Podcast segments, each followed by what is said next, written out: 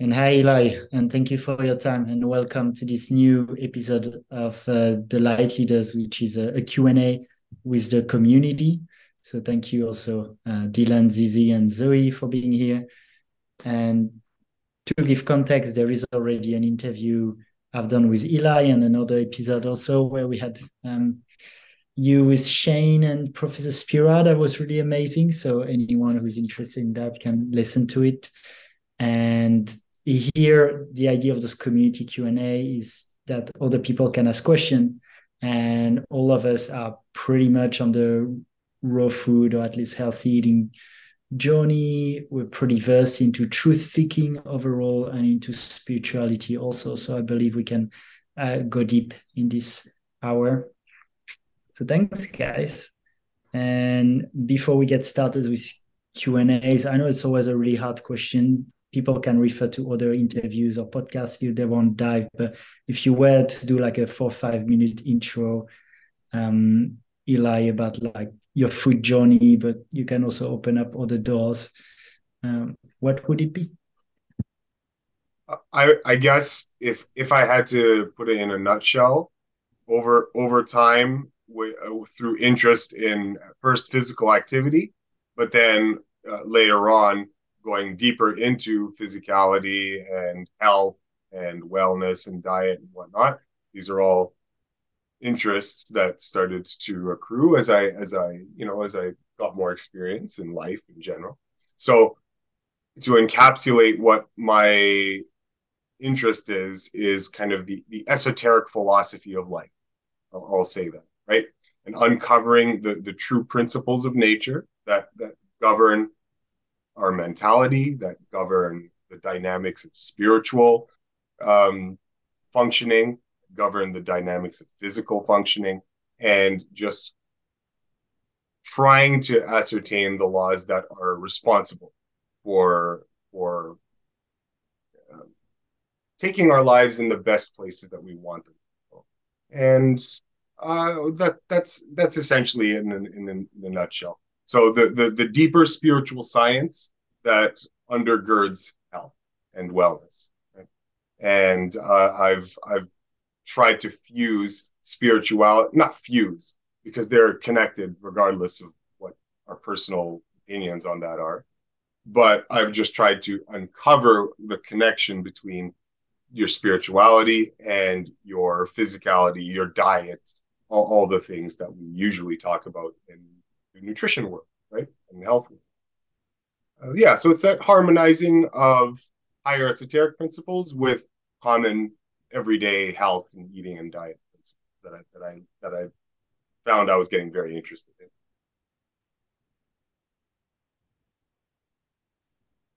Well, I'm happy to start with the first question because um, I'm uh, I'm really curious when I look at you. I'm on a food journey where I feel um, everything's going well. One thing where I'm more questioning is the strengths.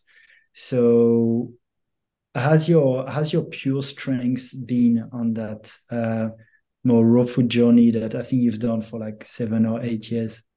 Mm-hmm. Yeah. So in terms of strength, the, the thing about strength is it's it starts to be a lot more proportional to how you exercise and how you exert yourself? Because there's a good portion of that your strength, of your general strength, that is just purely neurological conditioning and neurological familiarity with a particular skill that you're trying to accomplish right? So i mean let's just say you want to really improve your strength at uh, bench press sure bench press right? There's there's a skill component to that a heavy skill based component to that very particular set of neural pathways that need to light up to produce that movement, right? That skill. So to get better at it, you just keep doing it over and over and over and over. And not necessarily as a, a workout, right, to get you tired as hell, but as just a playful exercise that you just practice over and over. So there's that component. And then there's also the pure strength um, development component where you're fatiguing your muscle to the maximum extent. And and you do that very infrequently like once every 10 days once every 7 days or so. And you combining those two would would start to really really get you stronger. Okay so that's fairly independent from diet it's it's like it doesn't really matter what kind of diet you do. If you if you structure your exercise in the right way then you will get stronger. And i think the main difference between so just getting back to your question. So the main difference between myself and someone else who does maybe let's just say for comparison's sake the exact same workout that i'm doing. The difference with myself and my approach is that what i am taking in in my diet it doesn't accumulate unnecessary waste and fluids in the body that's the difference so someone might do my workout routine and experience better growth visually on the outside if they're eating conventional material that pack on waste and acids and the fluids that are required to neutralize those acids on the inside. So someone else might have a little bit more um, material or puffiness, right? Um, so you might see that difference, and yeah, that's that's just how it is.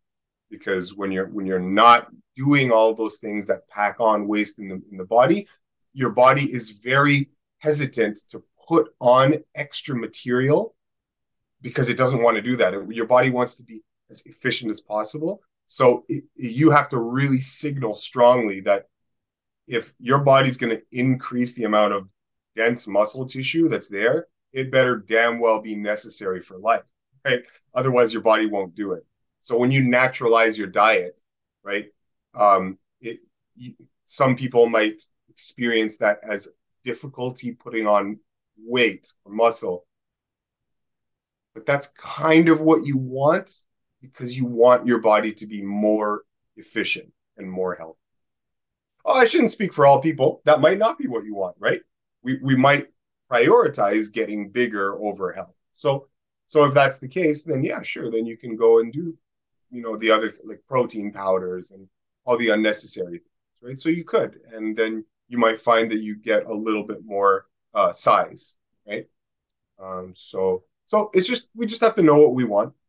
But in terms, so you asked about like my myself, like how is my strength charted over over time? My my answer is it depends on what I'm focusing. I notice that if I'm focusing on a particular thing, then I'll get stronger in that in that. Um, and for things that I don't usually train as often, right, then those things will just kind of plateau. And in term now, in term and just the final answer to your question, in terms of my my size, my size has remained fairly constant throughout this whole journey, like fairly constant. I'm I'm about 165, uh, 163 around there, and it it my weight doesn't seem to budge that much. right Strength can improve because that's a neurological thing and a and a muscular coordination thing. So my strength can definitely improve in in certain areas, but I don't find my size really taking off. If I wanted to do that while eating my current diet, I would just have to structure my workouts slightly differently and prefer a lot more volume of working out than than I typically. So I would just have to structure my workouts differently.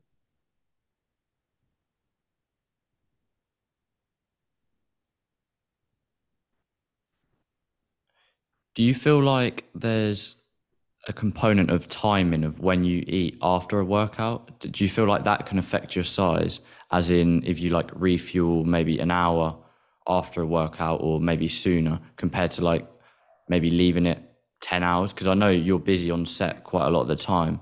So sometimes you might go like a whole day without eating. Do you feel like that can maybe impact the size, like the muscle size? So does the timing of when you eat uh, during during the day or after a workout is that uh, a, a, very strong variable or factor in how much muscle size you'll, you'll put on? Yeah, that's what you're asking. Yeah, just in terms of like keeping the body anabolic or catabolic. I was just wonder how you feel about those kind of processes. If you can gotcha. elaborate on that. Gotcha, Perfect. gotcha. Okay. At the end, at the end of the day, it's it's uh, you won't really go catabolic if you're simply eating enough for your body's requirements for the day, at whatever time that is. Okay, so you won't you won't necessarily go catabolic if you just do that basic thing, right? Of having enough uh, nutrition coming in for your particular body, for your particular. You do that, and you, you're okay, right? You might find a little bit of a a physiological benefit in doing certain things and tweaking certain things. So if you okay, so you just mentioned that um, when I'm on set working for the day, I might not even eat at all, or just wait till I go home, whatever it is, 15 hours later. Um, so if you were to eat later into your fasting window and prioritize a workout at the end of your fasting workout, your yeah, your body might have a real thirst for taking in nutrition prior to that bit of exertion at the end of a fasting window, right? So you'll have a lot of hormonal activity that is that is um, going to help with with muscle growth. But I mean, it, is that uh, is that necessary? Is it necessary to do that all the time? I would I would probably say no. I would think that it's it's much more important how you work out, right? How you exercise and how you work out. That is probably the main component into how much st- size and strength you're going to put on. And are you not starving at the end of the day, right? If you take care of the basics, then really it boils down to just how you're exercising. Um, and then once your basics are taken care of, yeah, you can you can tweak a couple of factors and see if that adds a little bit of an extra uh, extra boost. You know, maybe you've hit a plateau and you want to try something new. Okay, I'll try stimulating more growth hormone release with a, a longer fast and then work out at the end. Okay, so now you can play around with those variables, but take care of the foundation first, and then you're you're pretty much just worrying about your your exertion, like your activity, and that'll that'll determine. Again, I, and I always use the it's an adaptation. Fitness and size, it's a, it's an adaptation, and so your body is dominated by signals. So you have to you have to be sending your body the right signal that it requires an adaptation in your in your muscle strength or size in order to function day to day. That's that's what you're trying to do. So, you know, I always I always use the analogy of, of your calluses when you're holding onto a, a bar for I don't know ten minutes a day. Let's just say you'll develop calluses as an adaptation to that stress because that's what's required for your body to to hold on to a bar and and not be in pain. So you do it for long enough, you get an adaptation. Doesn't matter if your your diet's made up of like McDonald's and squirrel fur or something. like either either way, you'll you'll get the adaptation. Yeah, that that makes perfect sense. Just quickly on that, I've heard you talk about in the past you prefer to exercise more just throughout the day, just being generally active throughout the day. Is that still mm-hmm. what you're currently doing, or do you, do you have like designated workouts at all, or what does your kind of exercise routine look like, or like a typical day? Yeah, yeah, great question. Um, that okay. So to answer your question directly, yes, that's exactly what I do. I I like to stay busy throughout the day.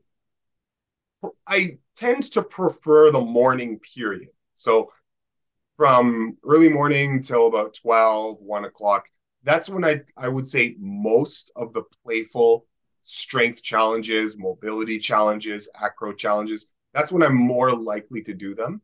And then when it comes time to have something to eat, yeah, a little bit less activity around the time when I'm when I'm eating, right? Or I should say immediately after. Probably don't want to eat or exercise immediately after you're done eating.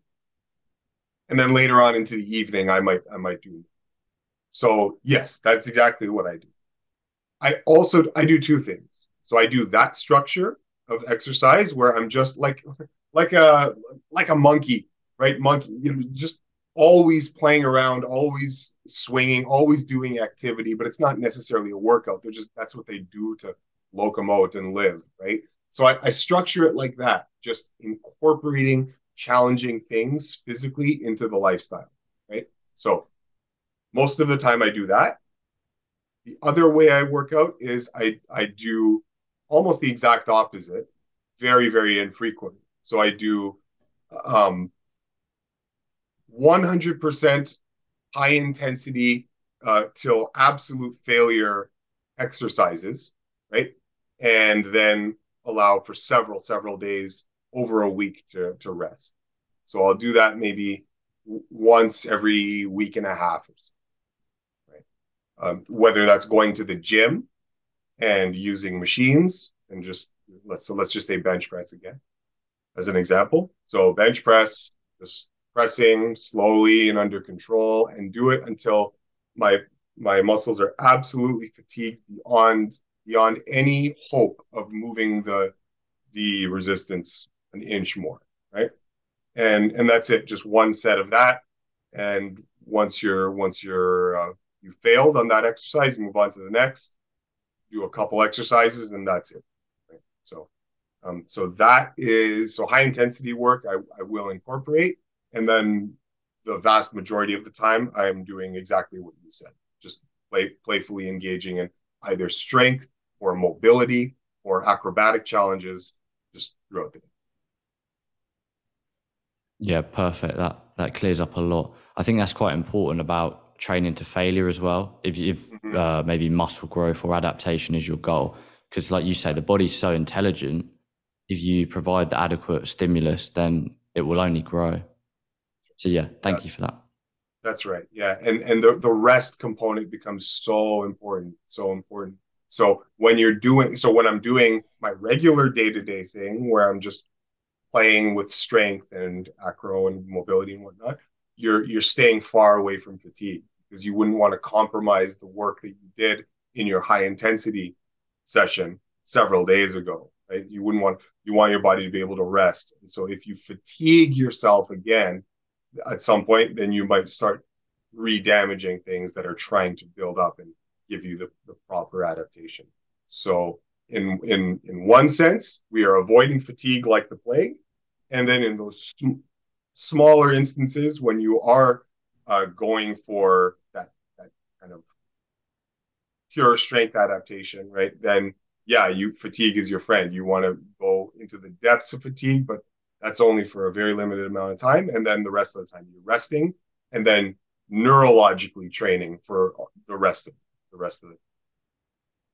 Yeah, I think that's a really like key distinction you made there because it depends on your goals, doesn't it? What you're training for. Because for you as a stunt man, obviously you want to be able to perform day in day out. You don't want to that's be right. completely fatigued. Yeah. Yeah, absolutely. Yeah, absolutely. I'm trying. Like I, I want, I, I want to be as physically adaptable for whatever circumstance comes my way. So, yeah, six in the morning rolls around. Maybe my my neighbors walk outside and they catch some weird guy and, and you know balancing on his shoulder in a weird position. like, what the, what the hell is this guy doing? So I'm, I'm doing all sorts of stuff to just try and be as hyper adaptable to whatever physical challenge I need. And in order to do that, you need to challenge your nervous system with doing all sorts of things. Right? So it's accustomed to that as as best as possible. Yeah, that yeah, that makes complete sense. Yeah. What what are the, like the what comes to mind when I ask you the like three top teachers or people you've learned from that kind of inspire a lot of the information you give on your channel about especially about natural law and stuff like that. Right, right. Yeah, great question. So there's there's a couple of them. Um, so we've got uh, Herbert Shelton, right? Classic Herbert Shelton, right? Very very helpful, very influential. Um, there's Adolf Just, okay, who wrote a book called uh, Return to Nature, and that's that's fantastic book to read. Right, everyone should read that one as well. Um, you've got Arnold Ehret, very helpful, very influential. I'm sure most of us are familiar with Arnold Ehret's work. Um, Hilton Hotema, was very helpful, very influential. Max Heindel, who was a Rosicrucian mystic, and was capable of you got to read his material, you know, just capable of some really fantastic stuff. And um, and so I learned I learned a bunch from Max Heindel as well. Uh, Rudolf Steiner, uh, very very deeply goes into the kind of uh, spiritual science related to diet and health and anatomy. Okay. And all that was, you know, starting to really gel with all of these natural hygiene concepts that I was learning from the natural hygiene movement, right? From Shelton and all this other, all the other associates. So, so, so that's a bunch of names.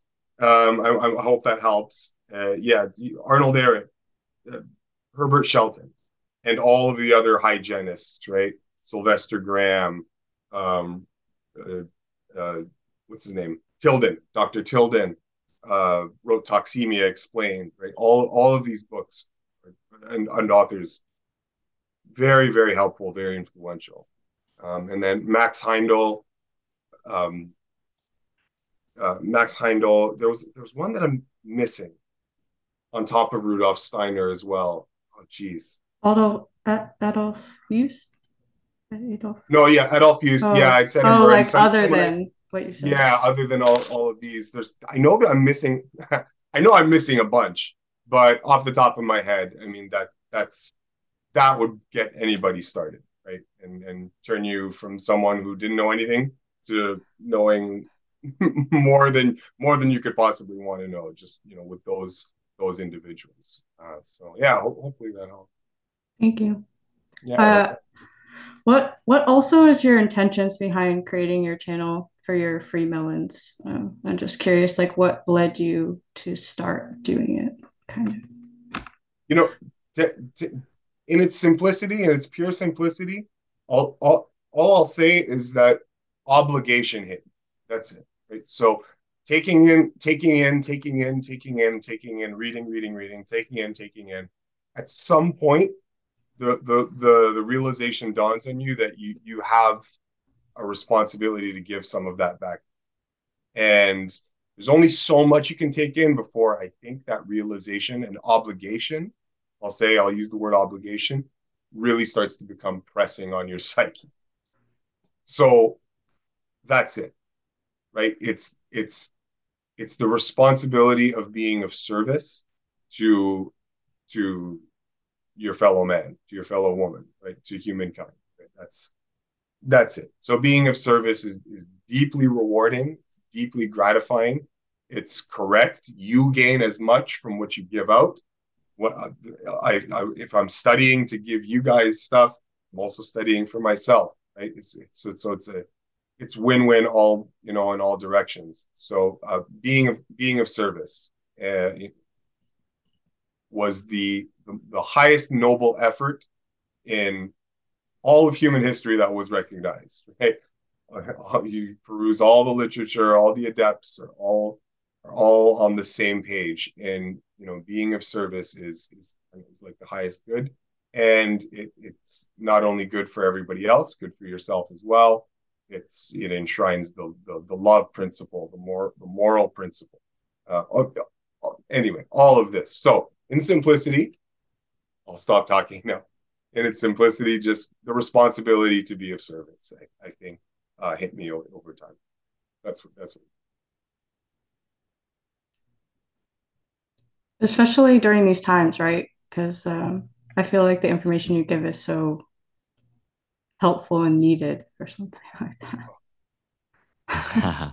Thank you, thank you so much. You have no idea how. No, really, you have no idea what that what that means to, to me to to hear you say that because. Uh, I couldn't agree more. Like,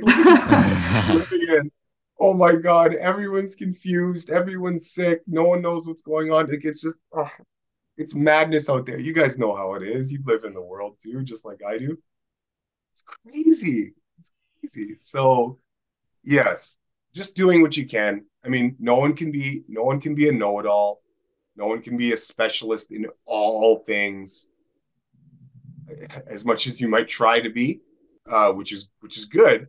because you start to get a, a generalized kind of familiarity with as many spheres, as many as many avenues and, and, subjects of study as possible. Sure, you try to get your handle on lots of different things, but no one's a know-it-all, right? Everyone's got their strengths, everyone's got their weaknesses, everyone's got their particular places where their attention seems to be more channeled and focused.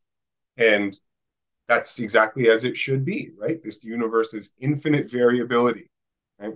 God's expression of of divinitude expressed in thousands and, and multiplicities of all different forms and shapes and sizes and preferences and whatnot. So everyone's going to have their their thing that they're focused on, and in that thing, you you try to be of service uh, in that particular field that you are suited to. And so, yeah, that's I guess this this came this came more naturally to me. Video editing and uh, being in front of a camera, um, fitness and health and whatnot. It seems to be a good candidate for that, given what my lifestyle was and just so. All right, maybe I'll start up a YouTube channel and just try to give that back out. And then someone else might have a completely different approach to being of service, right? That doesn't involve YouTube or making videos, some some other completely different thing. And that's how you be of service um, and and contribute to the to the greater good. So yeah, every anyway, everyone's doing their thing. That's it. We're all in the same. We're all in the same boat. We're all doing the same thing together. We're all heading to the same place. So it's just it's nice to hear you say that, and I I, I really thank you. I appreciate it. Welcome. Hi, Eli. Hey, what's up, brother? Uh, you're for a long, long time you're a fruitarian, and uh, you said that your weight haven't changed much. What about the the meal sizes? Did they change? Did, did you start when you started? Because some some some folks uh, tell that in uh, the beginning they they really had have appetite when they uh, tran- transition uh, tra- uh, when they go into the fruits. So, uh, wh- how was uh, with you in the beginning and now? Because it's a really long story. Mm-hmm. Mm-hmm. Yeah, um, that's it's it's an interesting thing, and that phenomenon of having a more ravenous or bigger appetite in the beginning of your transition or your beginning of your dietary reform is very common. It's it's almost it's almost predictable. It, I'd almost be worried if someone didn't have that right at the beginning of the transition. Okay. And it's because again, oh excuse me. I I should tell you, just a couple days ago on set, um, there was atmosphere, atmosphere like synthetic kind of uh, smoke in the air, and I, am breathing some of it in. I, my body really didn't like it, so excuse me if my throat's a little a little um uh, a little um, funny sounding today.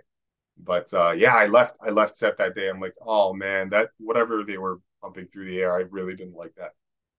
So anyhow, um, okay, your your desire for a big quantity of food, yes, very normal. And in my experience, it lasted for, let's see,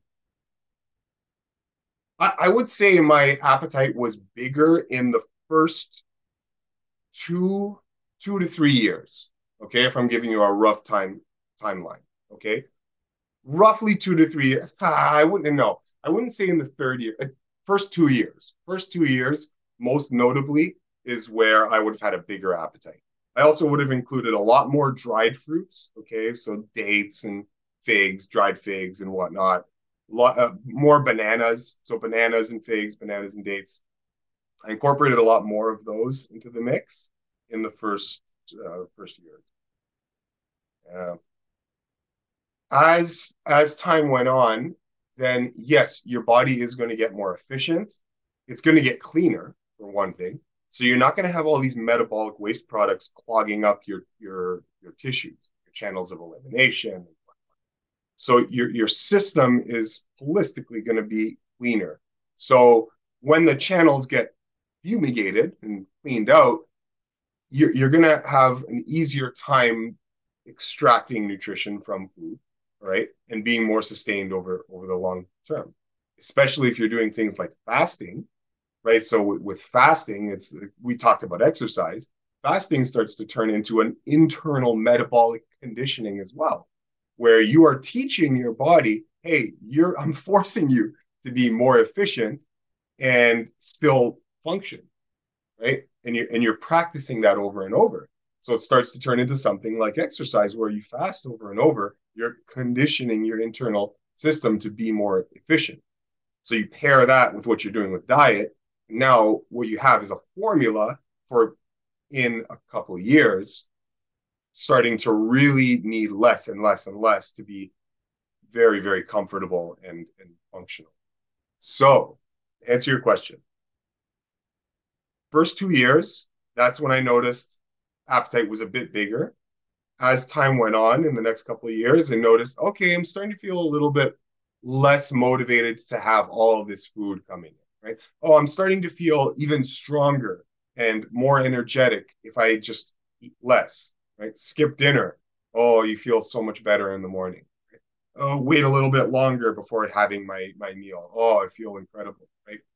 And so now it, it it looks like again just a lot less. Like I'm I'm just so much more comfortable with far less than I was eating prior, you know, prior to in my first couple years. So yes, that's normal for everybody. I, I would say everybody that transitions from a regular kind of conventional cooked food diet into a raw food diet, if you just make that harsh jump, that harsh transition, yes, you're you're going to notice that you're going to have more of a i don't want to use the word challenge. It's not a challenge. It's just a, a necessary change right? Where you're going to find that you need to eat more because what you're eating is not this concentrated material anymore. So yeah you need to take up a little bit more because your your body is still in the condition that it used to be in and it takes a while for your body to make those subtle changes to all your tissues and all your your biochemistry to to finally get to that efficiency that we're looking. So it takes time. So yeah, you can expect you, you be you're consistent with it, then those those changes of efficiency starts to really be experienced. So yeah, um, yeah. By by year four, three, four, then I'm starting to notice that. Then by year six, seven, then there was like another milestone that I think was crossed where it's like, ooh, I feel like I've just kicked into the next level of ease and and simplicity and just not needing anything. I, I think there was another little milestone achieved around that six years, seven years. Um, so I, I, hope that answered your question generally. Um, did did, did yeah, I answer yeah. that? Yeah, yeah, you answered. You answered. It's okay. Okay. Great, great. Okay. Yeah. Okay. Great. Yeah, yeah. Um, yeah. So very normal, and ev- everyone is consistency. Consistency is the key because most of us are not consistent. We just we were just talking about. You guys know how the world is. You know how people are, right? Consistency is a huge problem.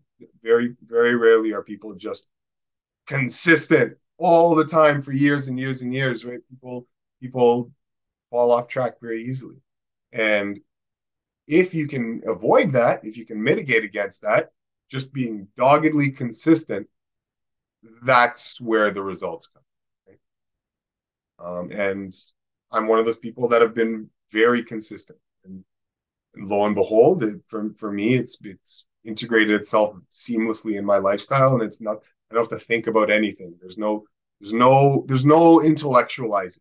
Like I've left all the intellectualizing on the other on the other side, right? In my past. So it's just an, an effortless kind of easy walk through at least the diet portion of my life. Just quickly on that, how much more efficient do you think we can get the body? Because I was speaking to Chris Kendall the other day, and I think he threw a number. He said roughly 10, 15% is like his estimate of how much you can improve digestion which to me that seemed quite low because for you personally how if we're going by the you know the outdated calorie model, how Right, right. how few how yeah how was your calorie intake differed from like the start to now? Because uh, from what I've observed, it would be way more than 10 15% just from what I've seen on your videos. Yeah, yeah, yeah, yeah. Yeah, the, okay. That, yeah, that's a good question. What, okay, how how much of a Calorie difference is there now? at? Yeah. Yeah, that's a good question. And I don't I don't really measure these types of things, so you'll you'll have to forgive me if I don't have like a, a, a quantifiable Yeah. number to give you as an answer. maybe like a typical day. So like But maybe in, year one you were eating, I don't know, three yeah, melons a day, ten bananas, etc. And now you're only yeah, eating yeah. Yeah. Sorry, I didn't mean to cut you off with my yas there. Um, okay. So see in the in the first year, like first year, second year, I did even less of that measuring than I do now, which is even now is very, very sparse. Um, so I, I didn't I didn't take any of these measurements. I was just like, you know, the blissful ignorant fruitarian. Uh, okay. I I would imagine, I would guess, I would guess that my calorie intake was up around the 2500 to 3000 mark on a daily on a daily basis if i'm if i'm guessing correct. Uh yeah a, a couple maybe two two cantaloupes um a bunch of bananas some dates a, a snack somewhere else maybe couple mangoes maybe like five pears um pineapple at some point right? So you're looking at yeah 2500 3000 calories maybe okay?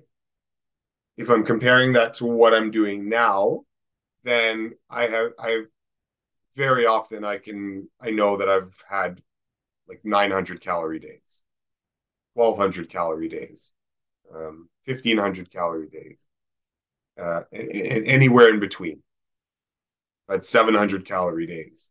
Um, and then if, every once in a while there might be there might be more than that. There might be a 1800 2100 calorie day. If uh if someone dumps a whole bunch of durian in front of my door just as a gift you know that's that's not a good thing because i will probably i will probably eat the durian. So on a day like that then yeah for sure like 2200 calories or something Yeah, that's reassuring. bec- That's reassuring because I'm in my first year and Mhm. I'd say I probably consume yeah two and a half to three thousand calories. And I was just wondering, is that like a standard kind of yeah? If that's something you've experienced, because with the more Doug Graham approach and the 80-10-10, he doesn't seem to think that the calorie needs and requirements and intake really goes down that much over time.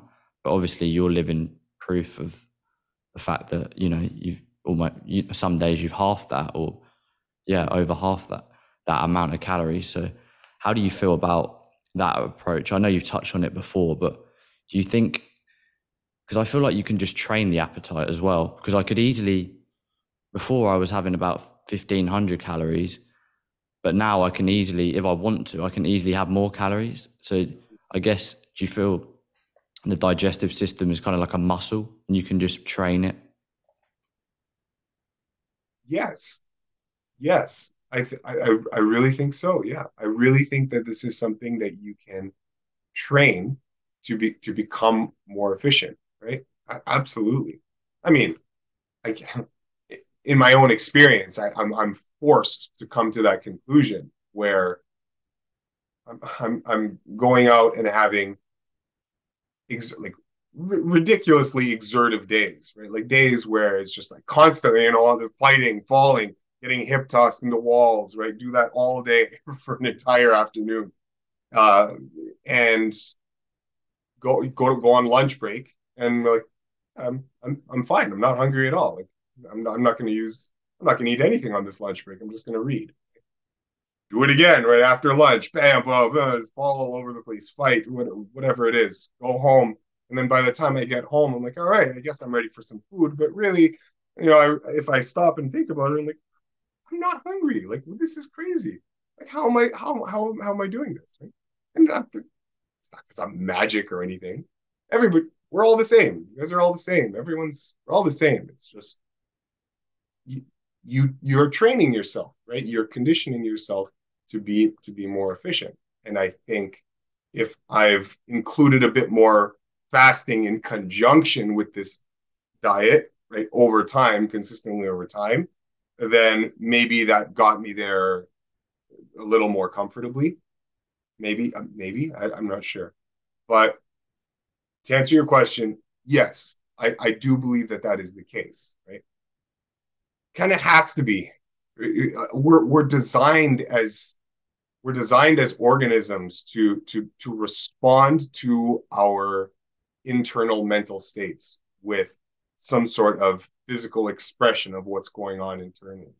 And we're, we're our bodies are hyper hyper adaptable on so many so many levels on levels that we probably haven't even recognized.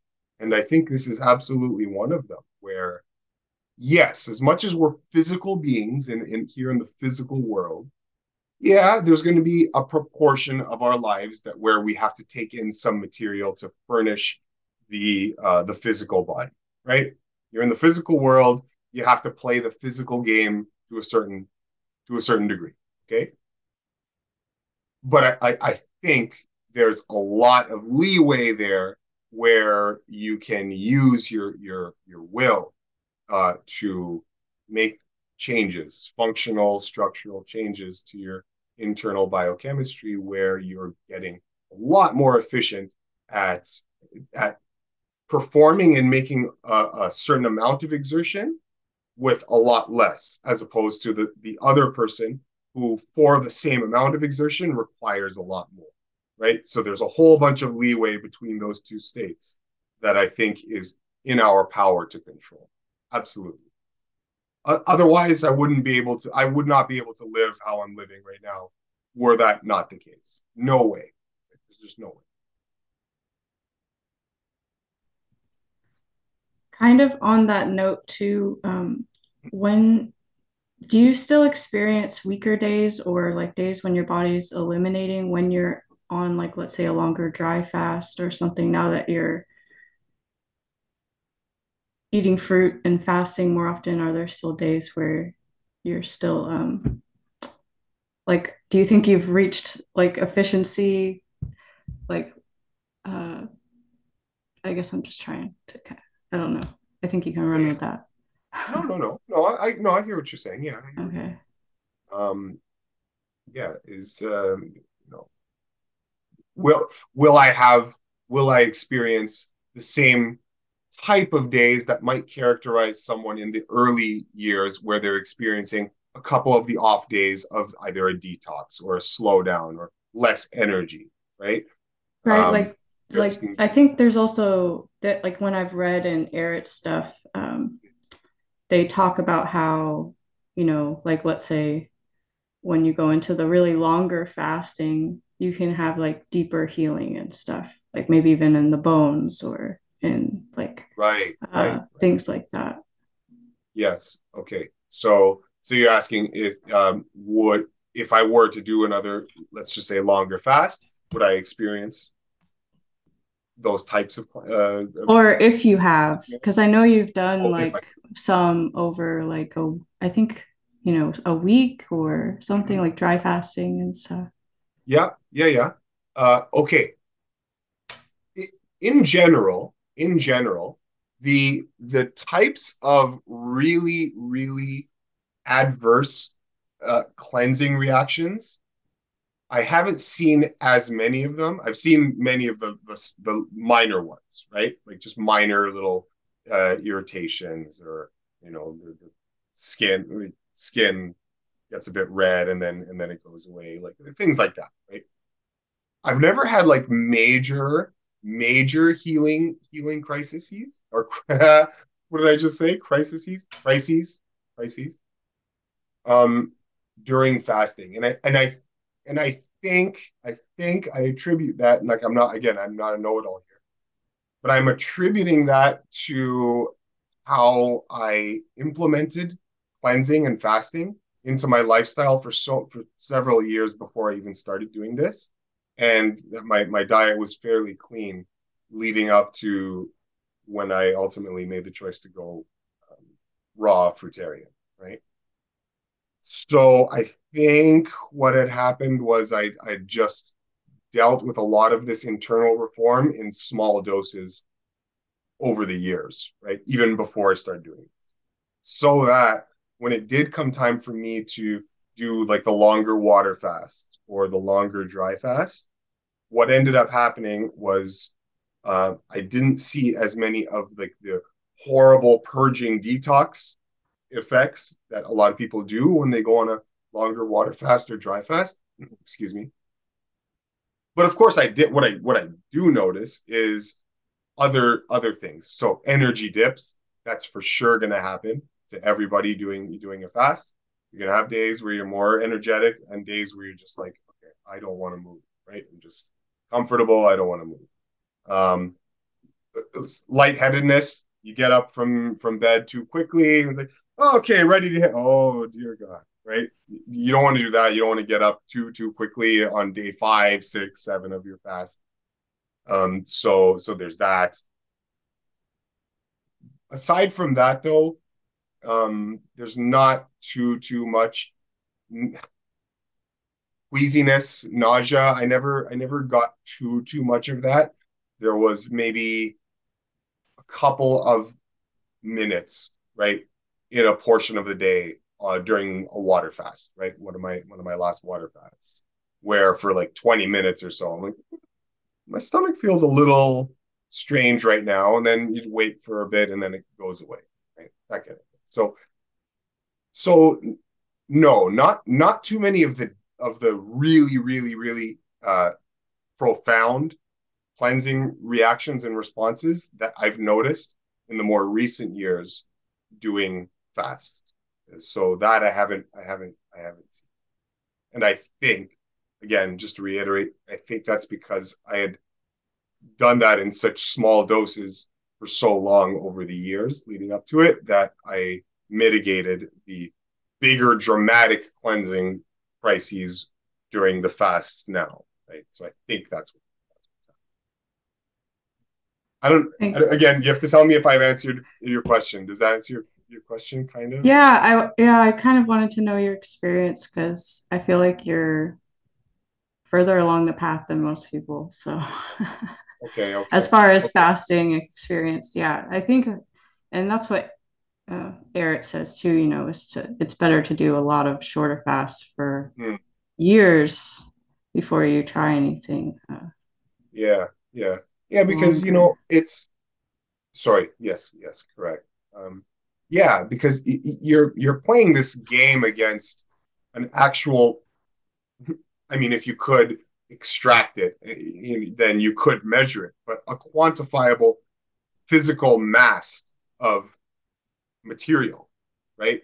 That that is the disease that we're trying to mitigate against, right? So the proportion of this material that is distributed all throughout our body, right?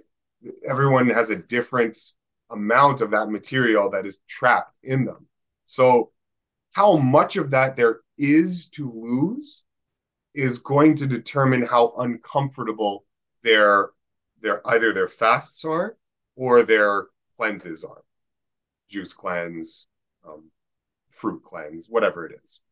So whether it's a type of cleanse or whether it's a fast, it's it's the amount of that tissue or that that material, the, the, the disease matter, the foreign material, the byproducts of of of incomplete digestion, all that all that nonsense, right?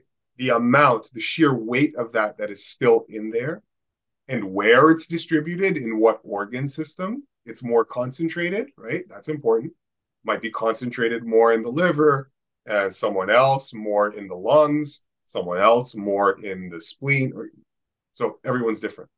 So the amount and where it's concentrated is going to determine how uncomfortable that person is when they do a fast and so the more of that that you can eliminate the less discomfort there's going to be because those those materials once they're once they're um, how do I say this galvanized to leave the system, right? Because of what you're doing in, in your in your in your health practice, and you would galvanize them to leave by adopting healthier practices. So once they get they get that signal that they can now leave the body, they they can cause friction as they rub up against all the other things in the in the fluid system of our body on the way out for elimination. So that friction you experience is heat, inflammation, discomfort, headaches, and whatnot. So anyway, all I'm saying is that yeah, everyone's different in how much of that material is trapped inside of them, and one person will have more discomfort than the next because of the amount of that stuff still inside. Thank you. Yeah, no. Hey Eli, thank you so much. I wanted to ask you also on a slightly different topic, and feel free to share. And if it's uh, too much, we'll cut it out for the YouTube part. But uh, mm. how do you feel the the next like what do you see coming in the next few months in the situation of the world and uh, the evolution between between like a lot of let's say we could call it evil or plans uh, maybe trying to be unfolded and at the same time uh, a, a, general awakening mm-hmm. yeah that's a really good question that's a really good question because as as the tools and the methods of manipulation have become so much so much more technologically advanced the the the, the groups and individuals that are looking to squash the, the human spirit um, are are finding that they can ramp up the, the speed of the, the game plan a lot more intensity, right? So you're seeing you're seeing this attack from so many different so many different directions, right? It's crazy. Now in the end, God always wins, nature always wins. So in, in, in the end, there's there's no other outcome but for harmony and and goodness to to, to reign. supreme. Nature always reclaims all the cards and chips at the end of right? So so there's that that we have to take comfort in. But in the in the short term, then yeah, we've we've got all of these ways that um, that we are being affronted. Okay. And as you also said, we are we are seeing that a lot of people are coming online. Like I mean, look at look at what we're talking about right now. This this stuff wasn't happening that that long ago. And um, so a lot of people, by necessity, in response to what the world is throwing at us, it's like, yeah, it's it's just it's kind of the natural reaction as oppression kind of uh, clenches its fist and, and and starts pummeling the human spirit. The human spirit is gonna put up some defenses. It's like, ow, ow, ow, no, stop, stop, right? They're gonna start defending themselves just by necessity, right? That's just the natural, that's the natural reaction. And in the last several years, I think that's silver lining in that maybe it required a little bit of stress to bolster the, the, the proper adaptation. It's interesting how you can see these principles of nature echoing through all of our human experience. We just we talked about adaptation, we talked about like your calluses from hanging, talked about exercise, we talked about the adaptation of fasting. What are what are all these positive adaptations we're talking about? We're talking about a response to stress. And so the stress of evil trying to impose its will on you, if you, you're able to deal with it, is you can make a positive adaptation where you are strengthening your resolve against that which pulls you away from your humanity. And, and that's exactly what we're seeing. So here's my my answer to this is as much as the world is going to start throwing at us in the next several years if we um, stick to the faith of principles that we that we understand right if we if we just stay fast to um, being the same moral and properly guided individuals that we that we try to be, and not let circumstance take away from the integrity that you have inside. If you maintain that integrity, at some point that will start to characterize the conditions that we're seeing all over all over. And more more people start to wake up, your influence starts to be spread and shared amongst more minds, and then you're just going to have more tools and resources to be able to um, to stand in in the face of and stand in defiance of this crushing wave of evil that is just kind of trying to swallow up everything. But in the in the end, it can't really swallow up everything entirely because, in my opinion, this whole thing, the whole the universe, the world, everything, these are all creation. Uh, this is all a creation of a grand intelligence, a grand, loving and benevolent intelligence. It's, it's all been put here. And in this world of duality, it's like evil is a, a, a necessary byproduct of creating a physical world where goodness is is the undercurrent that kind of fashions and, and molds everything. You have to have an evil element that exists in order for you to know what is truly good and truly moral. So I think we should we should always recognize that evil is always going to be part of our experience, but it doesn't mean that we have to entertain evil or have it show up, right? It's going to be there in the background as a possibility because that's what's required for us to even know what goodness is. So that's that's always going to be there. But um, the more that we have discussions like this, the more that we influence minds, the more and more we're going to see resistance to evil characterize the, the human condition. And so that's that's what we're all working towards. And no matter what comes at us, no matter what gets thrown at us, we always have to um, maintain our integrity and, and our sure-footedness in the the goodness and the grandeur of the human experience and, the, and and what it really means to be a spirit incarnate here in your in the physical world. And um, having faith and comfort in that is i think what's going to help us navigate through this you know this the, this period of of darkness. In my opinion in my opinion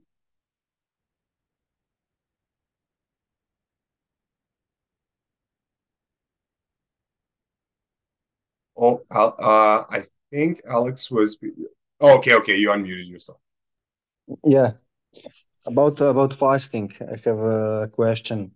yeah Which one do you prefer, dry fasting or uh, water fasting? And oh, uh, uh, and which one uh, is more comfortable for you? Because somebody finds uh, dry fasting more comfortable. I'm talking Mhm. about one day, maybe two days, yes. yeah yeah yeah for sure And also one day of dry fasting is like three day, three days of water fasting. hmm It's been told. I've uh yeah no of course totally totally um I I think I prefer yes I think I prefer the feeling of a dry fast there's something there's something of about the complete shut off just the complete shut off of sensation internally that starts to feel so much more in my opinion blissful uh, you know, if you were to imagine what it would be like just floating in space, right? Just floating in space, right? Or you go to those like sensory deprivation chambers, right? Something like that, where it's just nothing, nothing happening on the inside. There's something about that state that I think I I'm experiencing as good. I know I'm being very general with how I'm describing this as good but there's some some sort of refreshing um how do i say this?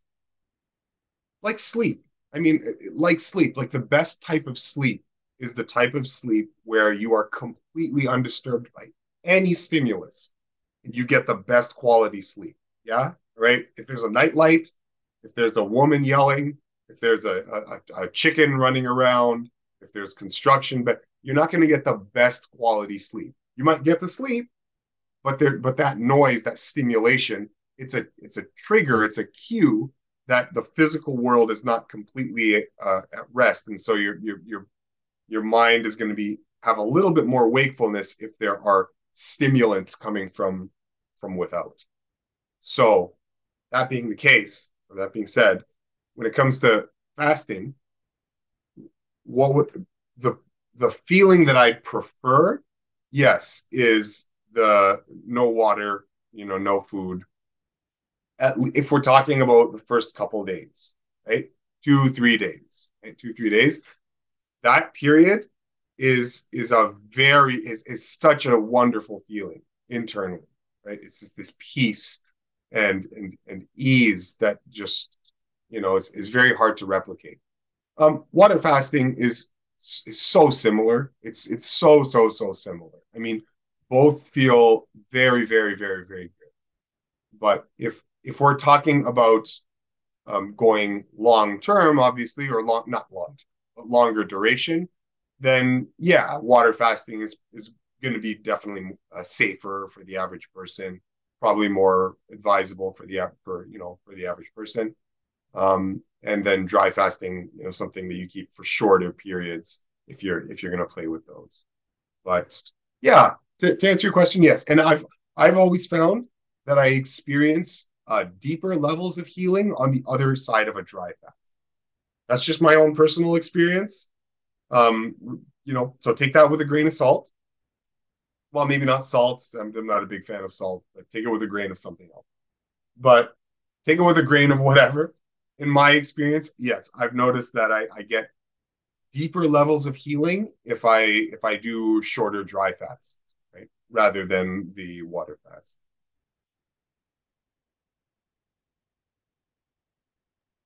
I I also have some experiences in dry mm. fasting, but when I've heard of these things, uh, dry fast fasting uh, resonated more with me. I don't know. I just don't like to drink a lot of, a lot of water maybe, and uh, it's uh, more pra- more practical also. Mm-hmm. And uh, we were talking about sleep and uh, sleep deprivation, and is it sleep uh, also only a habit? And now, when I uh, remember, I tapped into one situation after three three days of uh, dry fasting, I mm. just couldn't sleep. Yeah. I tried, I tried to sleep, but not not to. It, it I, was, I was so energetic, but I just couldn't all, and that was all all night, and that that that was the last the last day of my dry, dry fasting, and that that was such a weird uh, yeah experience. Yeah, that's Oh, sorry. Go ahead. Sorry. Go ahead. No, no. The, the, the, if you have the battery all, all the time, opt, optimal, you know, battery full, battery full. Well, yeah, I'd love to know this as well because I'm currently on one hour sleep in about 30 hours. and yeah, I'd, I'd like to hear your take on it. Yeah, yeah. That, no, that's great, guys. Yeah, and I'm I'm so happy that it's always just nice to hear from people that are that are doing these same things that require a lot of responsibility to self, a lot of discipline, right? It, it, so it, it's great to have this conversation guys. Um, so yeah, thank you. I appreciate it. And okay. as a parenthesis, I think this discussion is quite inspired by uh, a few of us having read also uh, Return to the Brain of Eden that I remember mm. you you recommended yeah. uh, at least to me when we had our first interview. So thank you. Yeah, yeah, no problem. Yeah, great book. Yeah, really, really great. So, um, I think okay now with sleep, sleep starts to starts to be a um a necessity. Yes, it, it it's one of those necessities that we require in order to re to re um energize the the spiritual component of ourselves that is inhabiting the physical and there's a certain magic that happens in sleep that uh, that you is very very difficult to replicate. Now, it's the same story with sleep though that you would find in eating, like your relationship to eating. So we know that you can eat and you know and, and live and we and we know that you can structure your lifestyle so that you eat or need less to be able to do the same amount of exertion in your in your lifestyle. So you can, as much as eating is probably always going to be a thing in some capacity, okay? Yeah, you can radically tailor the amount of it that you need to be very, very, very, very, very functional. And I think sleep is similar in that in that case, where as much as sleep will always play a role, right? It's going to have to play a role in your lifestyle. But yes, you can tailor things and conditions such that you you might need less of it, right?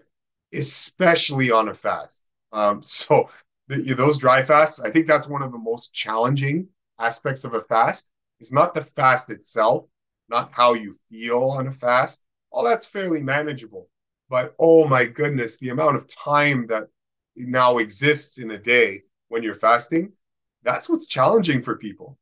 You know, you like, like, all right, I am now going to go to bed on my fast. All right, I'm up. It's like 15 minutes. That's all I slept. And you feel fantastic. Like, what the hell do I do with all this time? That's really challenging, right? Having all this time now where you're mentally alert and it's like you're you're ready to go. So that that's not that's not easy, right? That takes a little bit of. Hmm.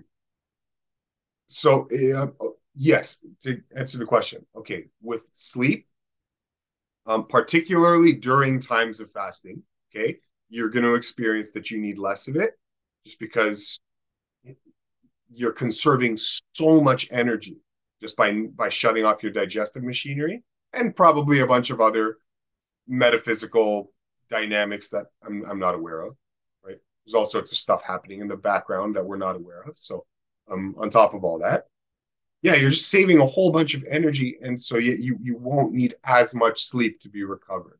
So you'll definitely notice that on a fast, and then in the regular waking, uh, waking waking hours when you're just doing your your typical daily routine of eating a, a good diet of fruits, vegetables, nuts, seeds, whatever it is. Okay, the raw food diet if you do if you're doing that on your reg- regular day to day, getting some activity in the mix as well, yeah, you're you're probably going to get to a point where you where you find, you know, I probably don't need as much sleep as I used to back in the day. Right? I feel a lot more refreshed in the morning, right? When I when I wake up nowadays. So yeah, these for sure you can tailor the amount of sleep that you need. It'll, it'll always play a role because it's it's like when, when that astral component of yourself when it disengages and detaches from your physical it does something. It's like it it it needs to be connected to the energetic world above the physical to to kind of bathe in that energy and then bring that back into your physical body. And then you wake up and then you're refreshed right? So so there you do need that right? You you need that um, I, I and I say need. I always want to. I always want to be willing to accept the exceptions and the other possibilities of what rigorous, rigorous, deep spiritual control could possibly um, have on the body, the effects that that could have on the body. Yes, there, there, there could be that case where, let's just say, someone was locked in deep meditation for hours and hours and hours and hours and hours, day upon day upon day. Um, yeah, you could you could conceive of someone in that particular condition, maybe needing nothing that we would call sleep. They're just always in this state of you know half in, half out, right? So so there's there's exceptions and there's gray areas to what I'm saying, right? So please don't think I'm I'm talking like hard, hard, hard black and whites. But for most cases, yeah, it is going to be. Yeah, you, you need that. You need that base level of of sleep to recover your your health and your vitality. But how much of that is going to be dependent on all the other conditions that you impose on your lifestyle. So it's it's it's like it's like food, uh, in the sense that yeah, you, you need it, but you can moderate.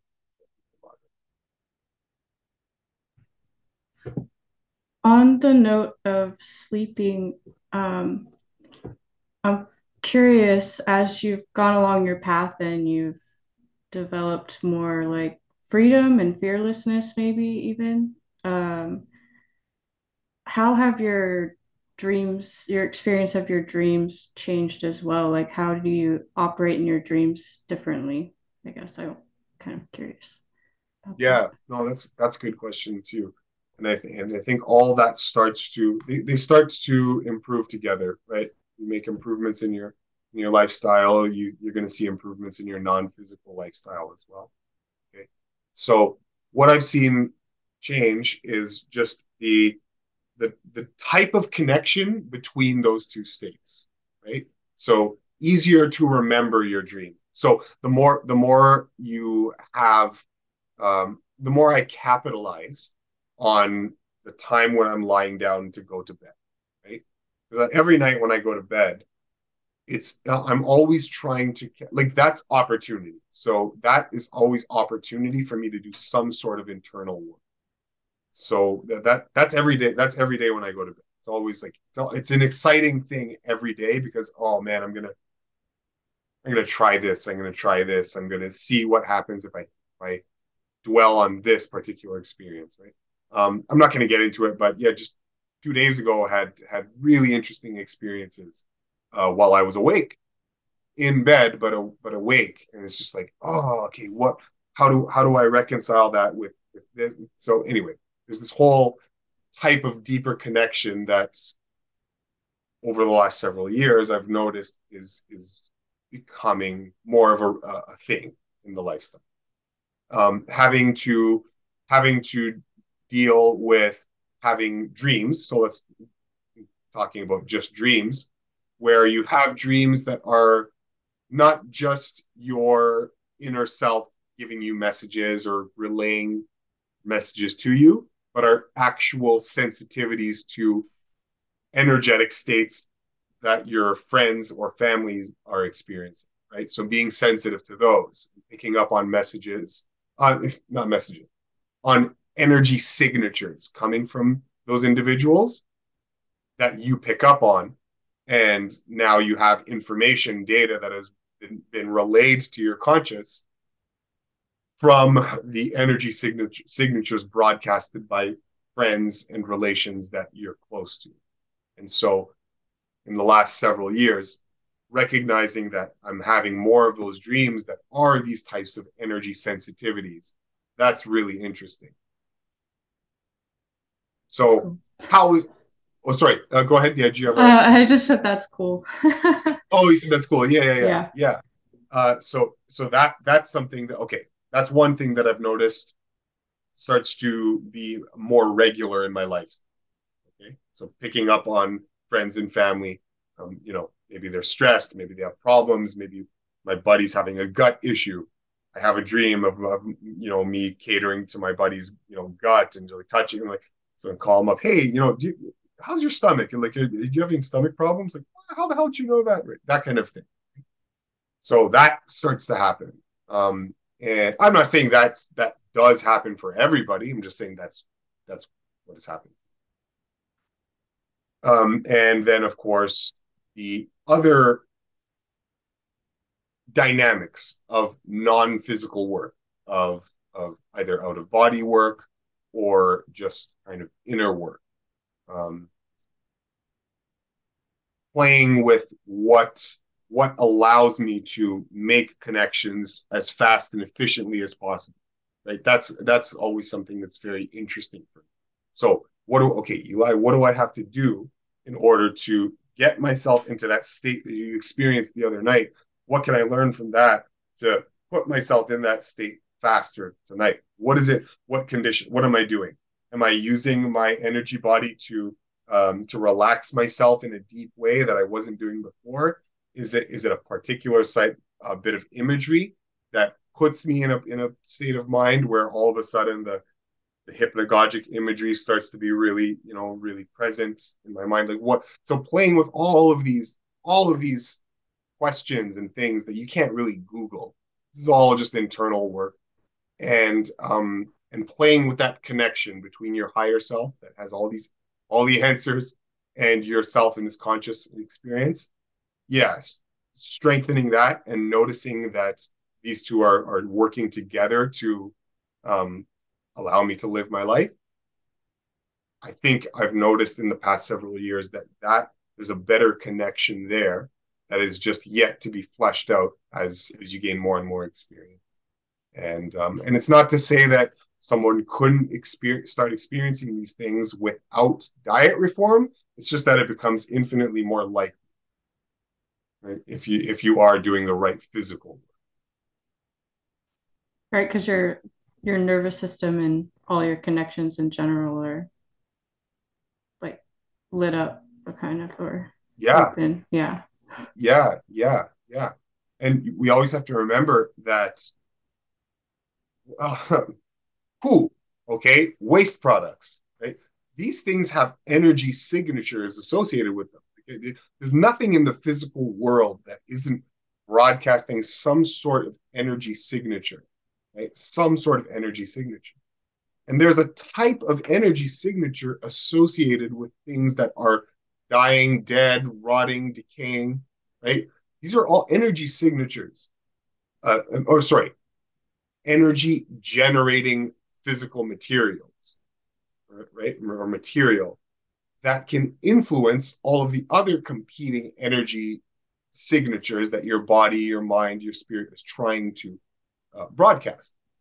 So the less of the interfering physical elements that that produce less lower vibrational energies, the less of them that there if, that there are in the picture that are in, interfering with other energies in your body, the, the easier access you'll have to the higher influences, to the better and higher influence.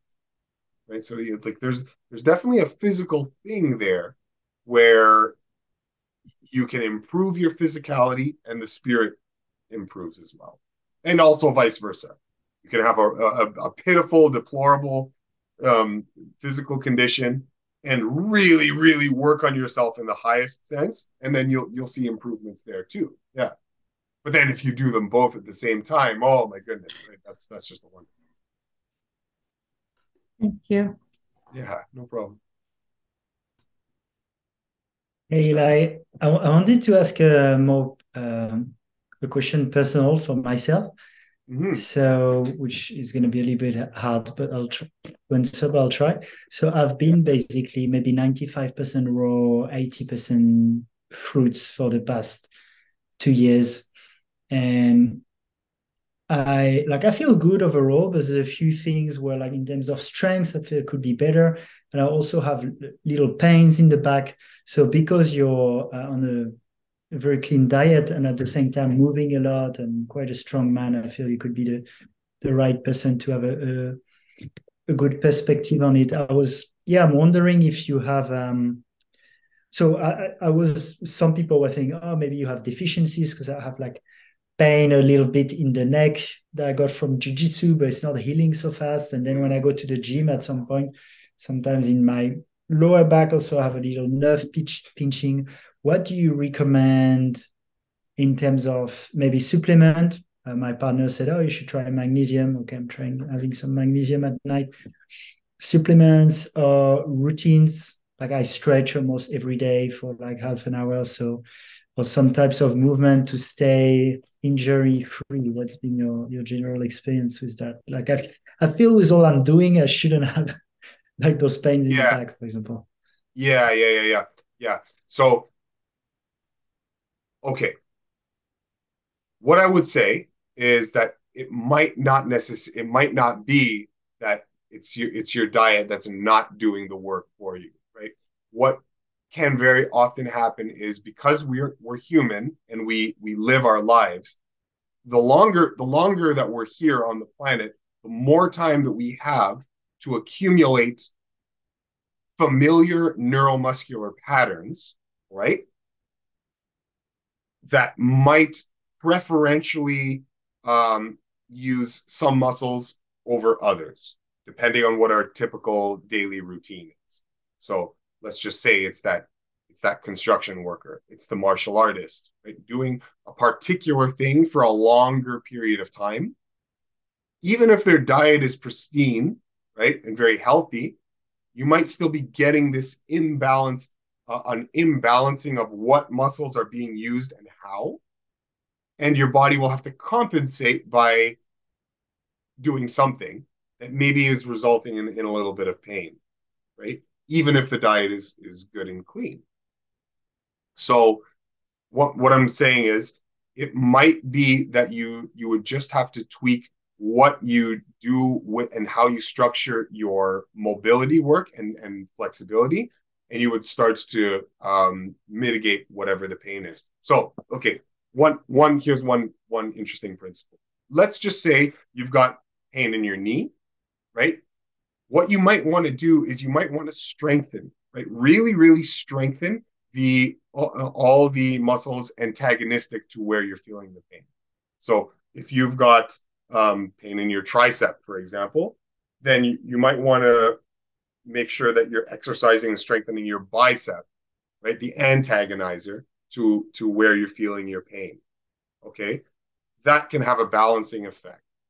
You also might want to mobilize and strengthen everything around your joint. So, um, neck pain, I can relate to neck pain as well. And I can relate to having neck pain be uh, relent and go away if I did the right types of stretching. I'll, I'll give you an example. All right, I'll give you an example. I'm going to take off my earpiece for a second. So you guys can hear you can hear me, right? Yeah.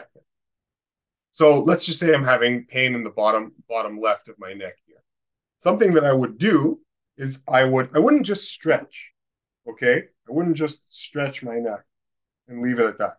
What I would do is I would try to be actively engaged with my neck muscles and try to do this, right? This this action of pushing my neck this this direction, and I would use my hands to stop that from happening, and I would fight, right? So I'm trying to do this with my neck, but I'm not letting my my hand is pre- preventing my head from making that movement, and you're fighting, fighting, fighting, actively engaging here while the muscle is at length and then relax. Okay? And then do it again. So actively strengthening, like giving your muscles strength challenges, okay, while being lengthened, that is going to improve your mobility. And when you mobilize all of the the the mobilize your joint by strengthening and lengthening all the muscles in and around the joint, you'll probably find, oh my goodness, so much relief in not very long at all. Back pain, like I mean, a while ago, I you know I, I dealt with um, with some some back pain. Right, there was there was an injury I had like long time ago, and that that caused like a bit of a tweak. And then there were a couple things that I had to pay attention to, and it's like, oh my god, you know, all this relief. And um, and yeah, so sometimes it, it really is just mobilizing your joint and and strengthening areas of your body that you're not accustomed to strengthening at part at, at stretched out lengthening uh, ranges so with your neck right work work on so for you if you're having neck pain work on yes stretching your neck but making sure that you are getting your neck really strong by fighting against resistance while you're stretched out completely so Ugh. So right now I'm adding all this resistance and making my neck move. Right? Is this Fighting called PNF? Yeah, yeah, like like PNF, right? Yeah, exactly. Yeah. Like like PNF. Yeah. Yes, of course. Yes, of course, of course. And and mobilizing in lots of different directions, lots of different directions. So and you will prioritize you will prioritize doing it while lengthen and doing like this, or because I've been doing with straps, for example. But in that case, it's more like I have the straps. It's it's the it's a movement more like this. Uh, do both, right? Yeah, okay. do, do both. Yeah, I would say do both. Um, any any movement that you do there is is going to be helpful, but in terms of like being very therapeutic, then yeah, what I would want to do is I would I would want to find where where my my the limits of my flexibility are. Okay, so that's that's my range. That's as far as I can move my neck. Now I'm going to use my hand and add even more stretch, just a little bit. Okay, so now I'm really really lengthened, And now from there, I'm going to uh, fight with my neck muscles to try to bring my head back up to this position, but I'm not going to allow myself to do that with my hand. And so if I do that and, and push and push and push and hold, hold, hold, fight, fight, fight, and then relax, and then maybe even stretch a bit further, now you're training your muscles to be very strong, right? To, to have tension, but at length, and that will relax them and put less tension on your on the joint itself. So you do that for everything around the joint, and you'll you'll find like, oh man, this, feels a lot better, right? And it wasn't really your diet that was that was failing you. It's just that when when we fall into movement patterns over time, right? Then what can happen is your body can compensate because we're not perfect movers.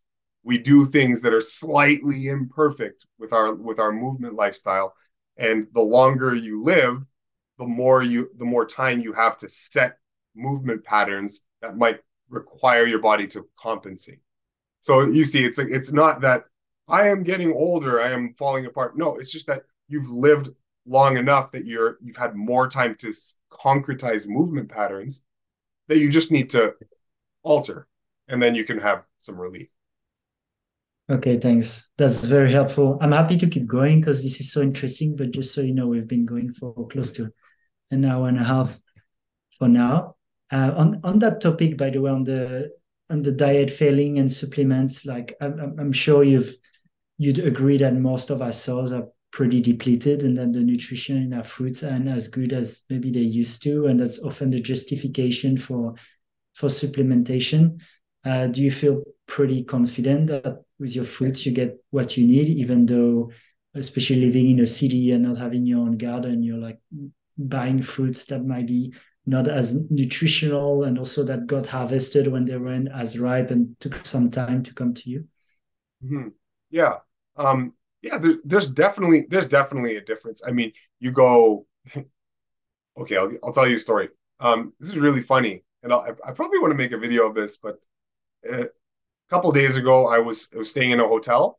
I had to I had to travel out of town for for work, right? On a on a film. And so I'm in the middle middle of the urban urban city, okay, in a hotel. And in the in the middle of the hotel, there's like kind of like an open courtyard, right? Where it's just open to the air and there's uh, there's there's park benches, it's grass, uh, trees and whatnot. It's quite lovely. So I'm like, oh man, I'm gonna just run around out there for a while, you know, take off take off the shoes and just you know just uh, romp around in the in the, in the backyard. So I get to the backyard, and lo and behold, in the middle of the densely populated urban city, there's this beautiful apple tree. Beautiful apple tree. I'm, I, I couldn't believe it. I'm like, what is this thing doing here? It was it was it was amazing. Um, densely populated with apples, and just I'm like, oh my, thank you God, I'm like picking all these apples anyway, okay. Um, so even even in the urban environment, right, you can still find just naturally growing um, naturally growing trees that are that are giving you wonderful, wonderful fruit that you would imagine is is of fairly fairly of very high quality, right? Now, most everything we eat is not like that, of course. Most of the food we're, food we're eating here is imports and then whatever we can grow here in Canada. Um, but is it enough? Is it enough? Is it sufficient to to sustain yourself on right without supplementation and given, like you said, the you know, soil depletion and whatnot? And um, I would I would have to say yes. I would I would say that with with soil, right, when it comes to soil depletion, it, it might not necessarily be that the individual fruits, right, or individual crops um, are depleted themselves, but you you might just find that a tree or a bush might produce less of the fruit, right, if the if the soils are not um, saturated with all the minerals that they that, that they might want. So you might find less being produced, but you might not, excuse me, but you might not find uh, fruit that is just so devitalized that it's not going to sustain you. Because nature isn't going to want to produce fruit that is going to hurt the organism. It's not going to want to do that. If the tree is detecting that it's it's got less resources to deal with, it'll just produce less fruit, but not necessarily fruit that is of impaired, you know, um, foundational nourishment, right? It's, it's, it's so even though we yeah we we have these these issues, I don't think it prevents us from experiencing uh, the the the fullest amount of health that that we can. Um, so it's it's as long as you are you're eating natural natural foods that do grow, right? And they're not they're not GMO products. Okay, GMO that's a totally different subject. Um, obviously, we, we don't want GMOs. Uh, but um, but in terms of uh, you know like soil depletion, it's not something that I'm too worried about. No, it's not something that I'm that I'm too. Uh, it's it's it's like the it's like the protein story where you know we had this whole protein myth idea get started up, um, the incomplete protein myth. Uh, you know, different foods have different amino acid concentrations, so you need to eat all the different types of protein in in one day or in one meal, right? Now it's not the case at all, of course, because you eat different things, and so you you have that concentration satisfied just by virtue of eating. And I think it's much the same thing with with soil, this thing of soil depletion, right? You you might run into a problem if all you all you ate was crab apples every day for your entire life from one particular area, from one particular bush but nobody really eats like that. We're always eating from different soils, different places. So I, I would imagine that what is far more important, okay, far, far, far more important in determining the amount of vital health that you're experiencing is your abstinence from things that impair your health, from unnatural influences on, on your vital economy that is the major factor that is going to detract from your health. If you can take care of that, then the thing is, then the vital principle that just runs through your body, that is going to take care of you for um, far more profoundly than any negative influence of uh, soil on the quality of the fruit that you're eating, or vegetables you're eating, or the nuts and seeds that you're eating. Does that make sense? It it, it, uh, it does, and that almost opens the door for uh, a more breatharian approach, where it's more about what you don't eat than about what you yeah. take in. And yeah. I would say that uh, that was pretty good, uh, really interesting on the soil depletion. Uh, I would still have doubts in terms of getting the nutrients, at least in its logic, when it comes to the timing also, because, and I don't know, I haven't verified it, but some people say, oh, spinach in 24 hours from the moment of harvest and the moment you eat it, it loses, I think it's 90% of its vitamin C or things like oh, this. Also with the time. Yeah, yeah, yeah. Yeah, yeah. No, no. I and I, I don't know. I don't know about that. I mean, it it would be it's it's um it's one of those things where it's just like it would be hard to imagine that whatever intelligent force is is going about creating the type of food that we're supposed to be eating if it were to to be cursing you with having to make sure that the second it's picked right? If you don't capitalize on that first five minutes when that apple is picked you're ruining your health right? It's just it's a weird thing right? At least in terms of fruit right? Talking about talking about fruit I, I think that um, what happens is fruits start they start to naturally break down and degrade, right? So your the enzymes in the food, because they're alive, they start to degrade, right? There's a there's there's a process that starts to go into motion once it's picked from the tree for sure, right? That that happens. So the longer you leave it, the more the food starts to turn into rot, and then it, by that time it's too late. So that process kicks into gear as soon as the fruit is big. All right, that's that's true. Of course, we know that. Um, but whether whether your body is um, is being impaired or hurt from eating food that is maybe three hours off the tree as opposed to as opposed to 10 minutes i'm not sure i, I mean it's it's it's hard to say right? it's hard to say it would it would be hard to imagine that uh, there would be a huge huge impairment not huge, even a minor impairment um, from from just a difference in, in that capacity maybe if we're talking about fruit that's been left or that's been picked and you're talking about five days later, um, 10 days later. Yeah, maybe, yeah, for sure. There's, there's, there's a difference. Like a fresh picked apple from the tree. It's, it's night and day difference than an apple from the, from the grocery store for sure. Like you, we all know that. So, um, so there's, there's, there's definitely, there's definitely, uh, validity to what, to, to what you're saying, right? Ab- absolutely. I, you, you couldn't deny that. And I, I think the more, the, the closer we get to having fresh food right from the right from the tree, right from the crops. I think the closer you get to that, yeah, you're gonna that's you're gonna experience better vitality for sure, for sure. But um, but can you you know can you still capitalize on getting that that sheer brunt of vitality just from just from eating conventional uh, conventional grocery grocery store produce?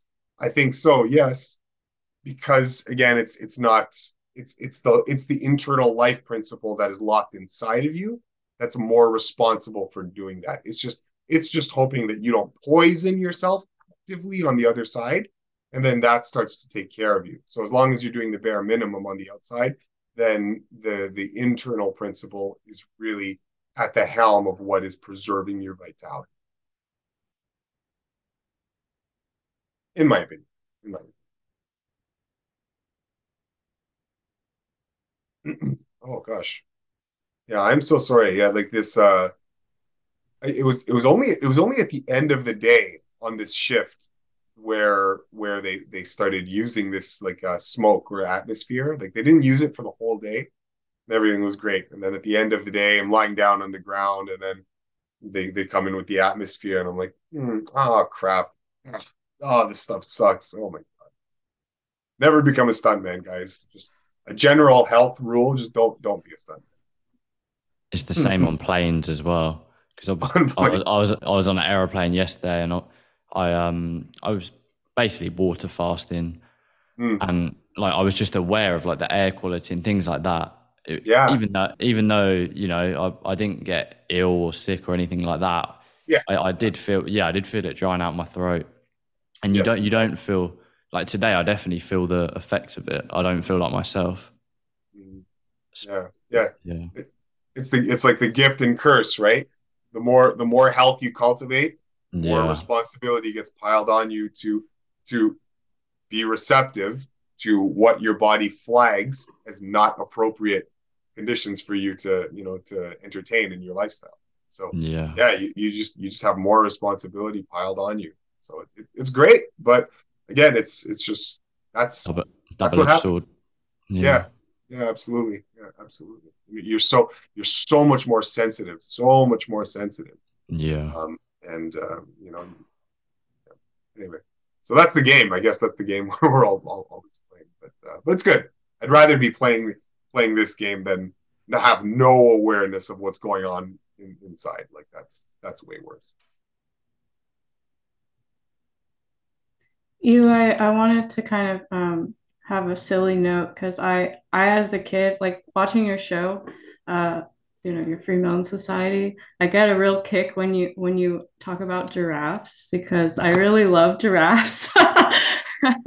so I just wanted to add that little bit in there. Ah, that's awesome. Oh, fascinating. Yeah. yes.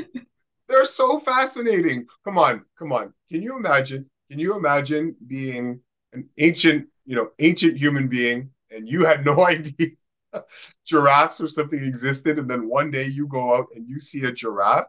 You would be like, what is what is the thing? It's like purple tongue, like just eats yes. the tree, you know. I think. like, yeah. I think if I was if I was reincarnated, I think I'd be a giraffe. Quite a long neck. Yeah. Oh, there's just I mean they're they're so beautiful. They're so elegant and so, like so mm-hmm. gentle and and and and massive. Like so, you know, as a kid, I mean, how are you not fascinated with a giraffe? It's just like, oh my god. I'm I'm very happy that you have the fascination as well. oh, that's too funny. Yeah, yeah, I know it's it's a, it's it's such a fascinating such a fascinating place that we're you know we're we're in right? What an amazing universe! What an amazing planet!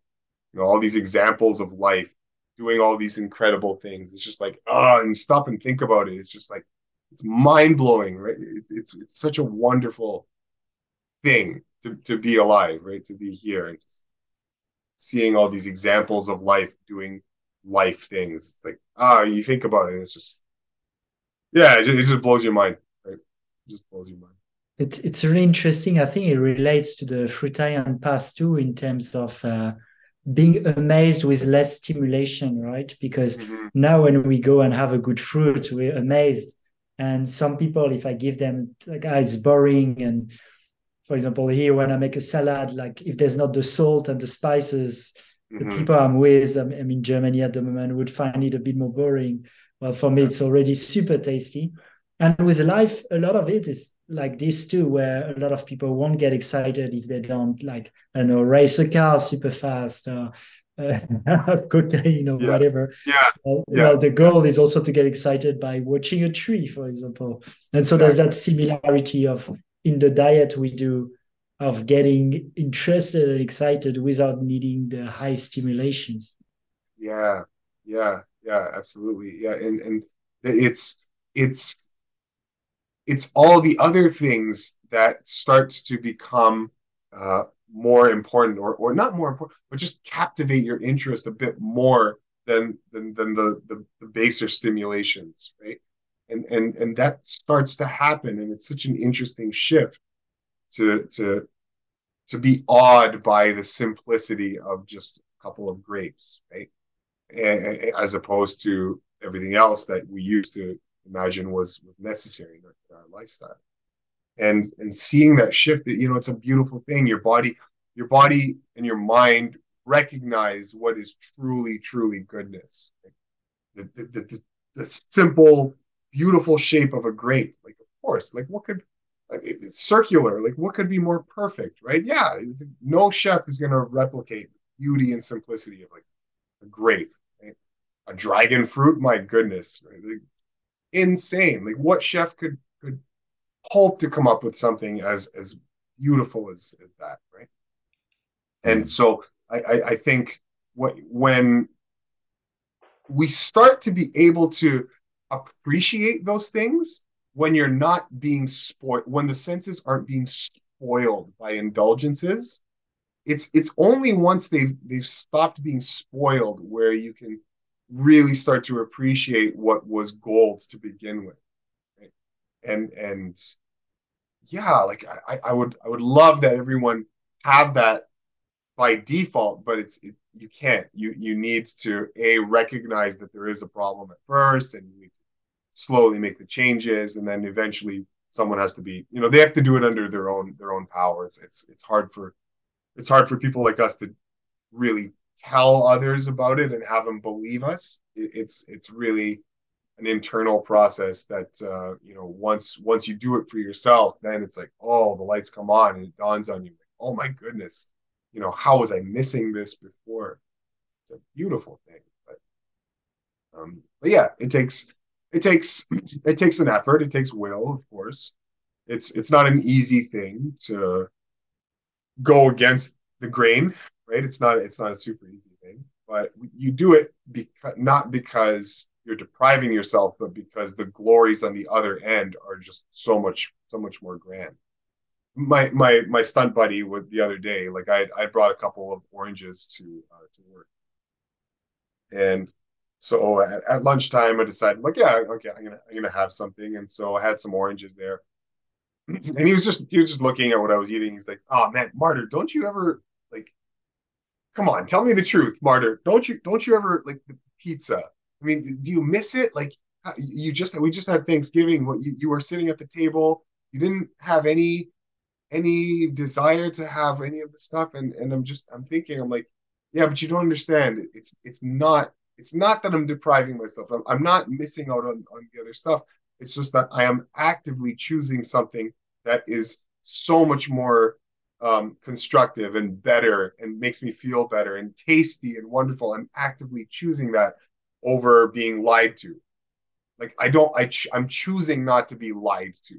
Right? I- I'd rather have the truth told to me, and I'm saying that as a metaphor for eating what's what's proper and what doesn't lie to you, right?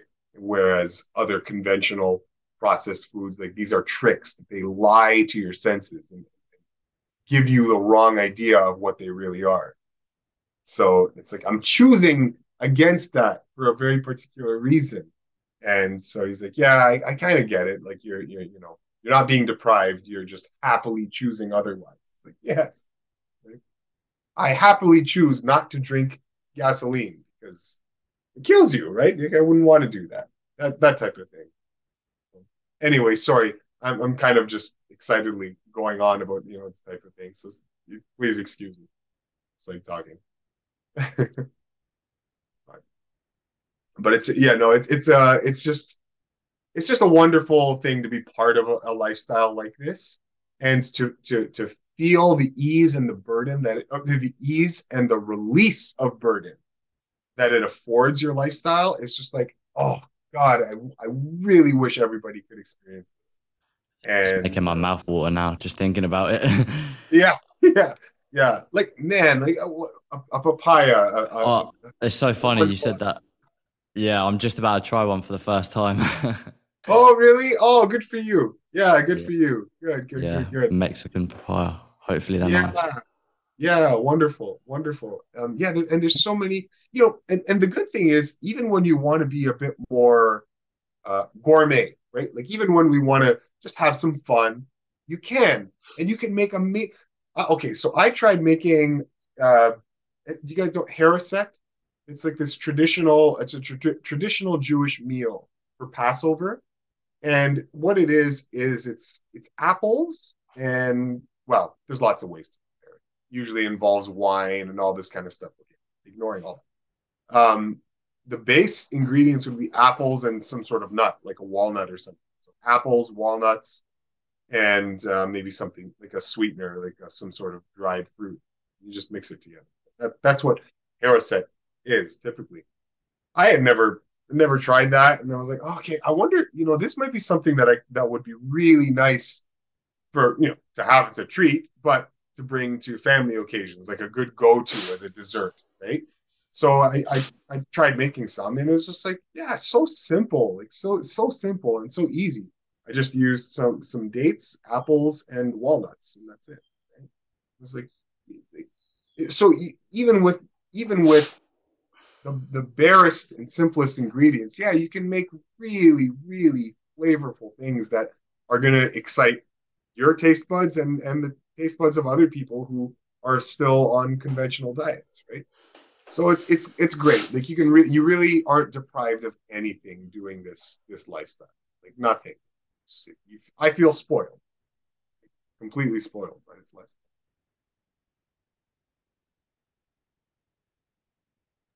Amazing. Maybe we can take one more question, and if there is, and then wrapping it up. That's been amazing. Thanks, Eli. Yeah, no, no, no worries. Yeah, no worries at uh, all. thank you guys. Yeah, I'm out of questions for once. yeah. no, it's it's it's yeah, it's it's I'm always happy to answer questions and just chat, just generally chat about these kind of things. It's important, right? It's important to talk about this, to have the conversation going, to let people hear other people talking about this stuff. And yeah, it's, it's so important.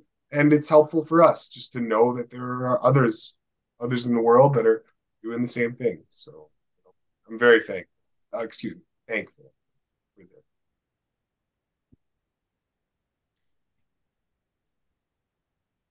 Would you say I, have noticed that people who follow these diets, um, mm-hmm. they do tend to have event like I guess we're already kind of talking about, but this natural gratitude that develops uh, for yeah the simple things i guess and and for god like the wonder of creation right? Because uh like it like you said you look at a grape and you're just like you know i i could never do that. So yeah. Yeah. Yeah. I i mean is it a coincidence? I mean like yeah like you know are you actually of course, it, it's not a coincidence that a lot of people in this lifestyle seem to be uh, very gracious, you know, very, very humble, very uh, people, uh, very intelligent people. You find a lot of people that are doing doing this type of thing that you know they're they're not given to the wild indulgences, the wild excesses. They're not, you know, they're not into the the, the substances as as much, right? All, all these all these characteristics, right? These virtuous characteristics, you, you find that people that do this type of lifestyle, yeah, you they, they tend to embody those more consistently than everybody else, right? And I I don't think that's a coincidence. I think I think that's just a natural byproduct of what happens when you fundamentally make higher improvements to your to your well-being to your to your functioning as a human individual right to, to an as an organism right you you clean up aspects of your life and harmony starts to express itself more and more in your thinking in your feeling and your and in your your physicality right? You you can't so of course of, of course that's what's going to happen. And it's it's so interesting to see that right? To, to recognize that in people right? that they that they tend to be just these, these really um, heartfelt good moral individuals. And they and they they they have a, a, a, more holistic approach to diet. It's like oh my god of course. The, the two go hand in hand all the time. So nice to see. It's nice to see that consistency in nature right? To to see that there, there's some sort of principle that's acting in the background, right? That's connecting th- this commonality amongst all these people who have this general set of virtuous um, traits, right? It's like it's nice to see that there's, even though we might not be able to describe what it is, there you, there's a recognition that there's some something connecting everybody, you know. And I, I think that's it's nice to it's nice to see and nice to um, even if we can't describe it. What, what it is. Well said. Hey. yeah. you know, I, I, actually have a last question that I really want to ask you, and yeah. it's about it's about the UFC. Talk, talking about this. I feel people into people into a fruitarian lifestyle usually were like more uh, chilled and peaceful, and not so much yes. into watching violent movies and violence in general but somehow yeah. I know you like UFC. I also surprised myself watching quite a, quite a bit of UFC. I know Casey from Vegetable Police. Uh, he also has a UFC kind of channel, and oh, um, and, and sometimes I'm wondering to myself, like I, of course, in the UFC, I like also the the strategy, and it's, it's not just about violence. Mm. But I'm also not watching chess or something else that could involve strategy. There's still something quite violent about the UFC. Mm. So I, I, think I think you like it too, right? Like, how do you explain that uh, very generally peaceful people can enjoy watching something quite violent like that? Yeah, yeah, yeah, yeah, yeah.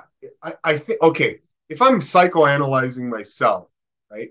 I I think there's there's one aspect of it that is the the the basic the basic kind of uh, things that you would you would want as a, as a human being in terms of survival right? Like the base the base survival traits that you're looking for right? Uh, defending yourself is one is one of them. Finding food finding shelter okay uh temp warmth right just temperature just being being comfortable the, the, the kind of the base survival things that you would do when it comes to martial arts I think what's happening there is there's there's an internal recognition of the value of being able to defend oneself against a threat, right? As just a as just a survival mechanism. Like um, you can um, imagine people who want to jab you. Dodging Yeah, well- Oh yeah, well yeah, well with, in whatever in whatever capacity it is, right? Defending defending yourself against evil, a threat, some something that that is seeking to um, take away your freedom, right? To to defend against that. There there's I think there's a, a, a an aspect of the human psyche that the self-defense sports tap into when they're attracting our attention by by by resonating with that aspect of what it means to be a human being, right? That that fundamental desire for self-preservation, right? Pres- the preservation of self-instinct, right? Whether that means running away from a, I don't know, a, a, a tidal wave or running running away from a, a, a typhoon or hurricane or defending yourself against someone trying to trying to hurt you, right? So the, the, the preservation of self-instinct. So I think there's a part of us that that is attracted to learning how to do that, right? Because it makes you more valuable to the tribe. If you know we're we're we're social we're social animals we're social beings, and the the um the ability to protect our loved ones is is a very good thing to cultivate?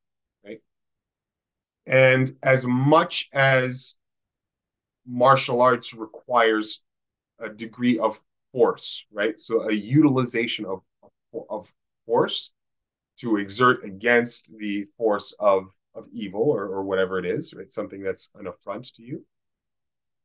I would say violence, eh, not in UFC. Okay, I'm talking about just in the in the world, right? Like just as a, in a social setting, right? Not as much in UFC. Um, but defending yourself as as much as it requires force, it doesn't require violence.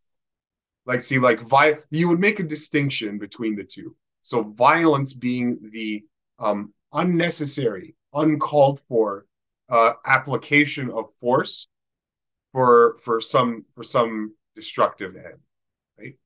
Whereas a force is just a force where you can you can use a force to repel uh, an an invading force and but only with enough to to to dispel it and neutralize and and that's it.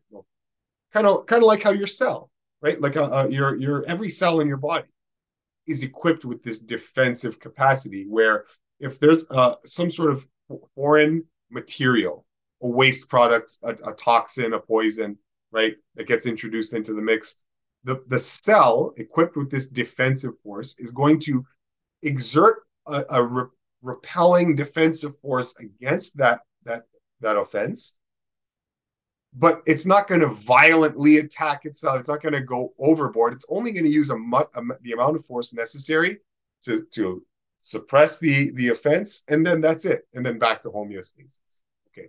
So anyway tying this all in this self-preservation instinct it's baked into every cell in your body and it's baked into our own natural instincts as well so I think that when we see combatives on, uh, you know, on TV or, or whatever, I think there's a part of us that recognizes the value in in defense, and maybe that helps to captivate our interest. So maybe maybe there's that. Now, but does it have to mean that uh, watching UFC is is or or or combative sports it, you know that's a cultural thing. If we if none of us grew up with that, we probably wouldn't wouldn't care to watch people fighting each other. Right? So so there's the whole cultural aspect as well. I grew up with that with with that in my lifestyle and being interested in the in the discipline and the martial arts aspect and the physicality associated, the physical training. It's all of that that was really of interest to me, not necessarily hurting other people. I mean, like I, when I grew up, I didn't I didn't want anything to do with competition. Never wanted competitions. Never wanted to fight anybody.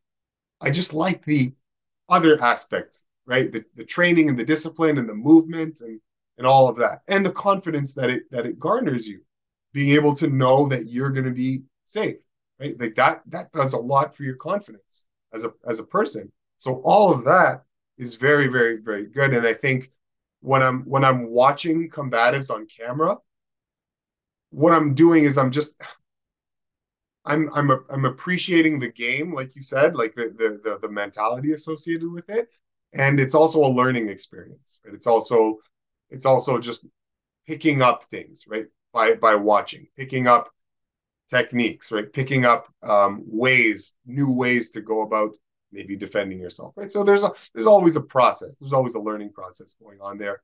Um, so so maybe all these things add to the enjoyment of of watching combatives on on camera.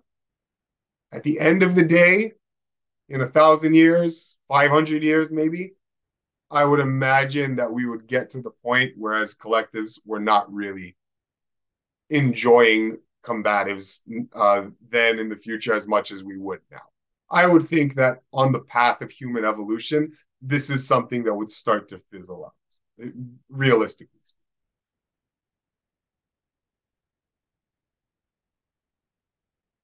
You know what I mean? Like, it, yeah, know, yeah, in time, yeah.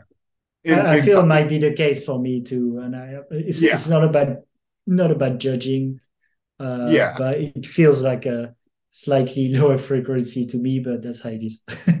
yeah, yeah, for sure, for sure. I mean, yeah, I'm I'm not gonna, you know, at the end of the day, it's it's people fighting each other, right? So fighting is conflict, and you know, it might it might have the wrong effect on some people and so, really, there are other ways that we could get our visual entertainment other than other than that. And and of course, of course, I I agree. Right? So I think in in time, you know, we'll we'll we'll definitely start to shift away from those things as being how we get our entertainment. Now, I should I should say, in, my defense, when I say get our entertainment, I'm not doing these things the, the, the majority of the time. the vast majority of the time when I'm entertaining myself, it has nothing to do with it. it it's I'm reading, I'm studying, I'm exercising, doing other other things, right? It's, it's so uh, these are just things that I I also don't mind doing, but in no way do they encompass the vast majority of the time when I'm just at home. You know.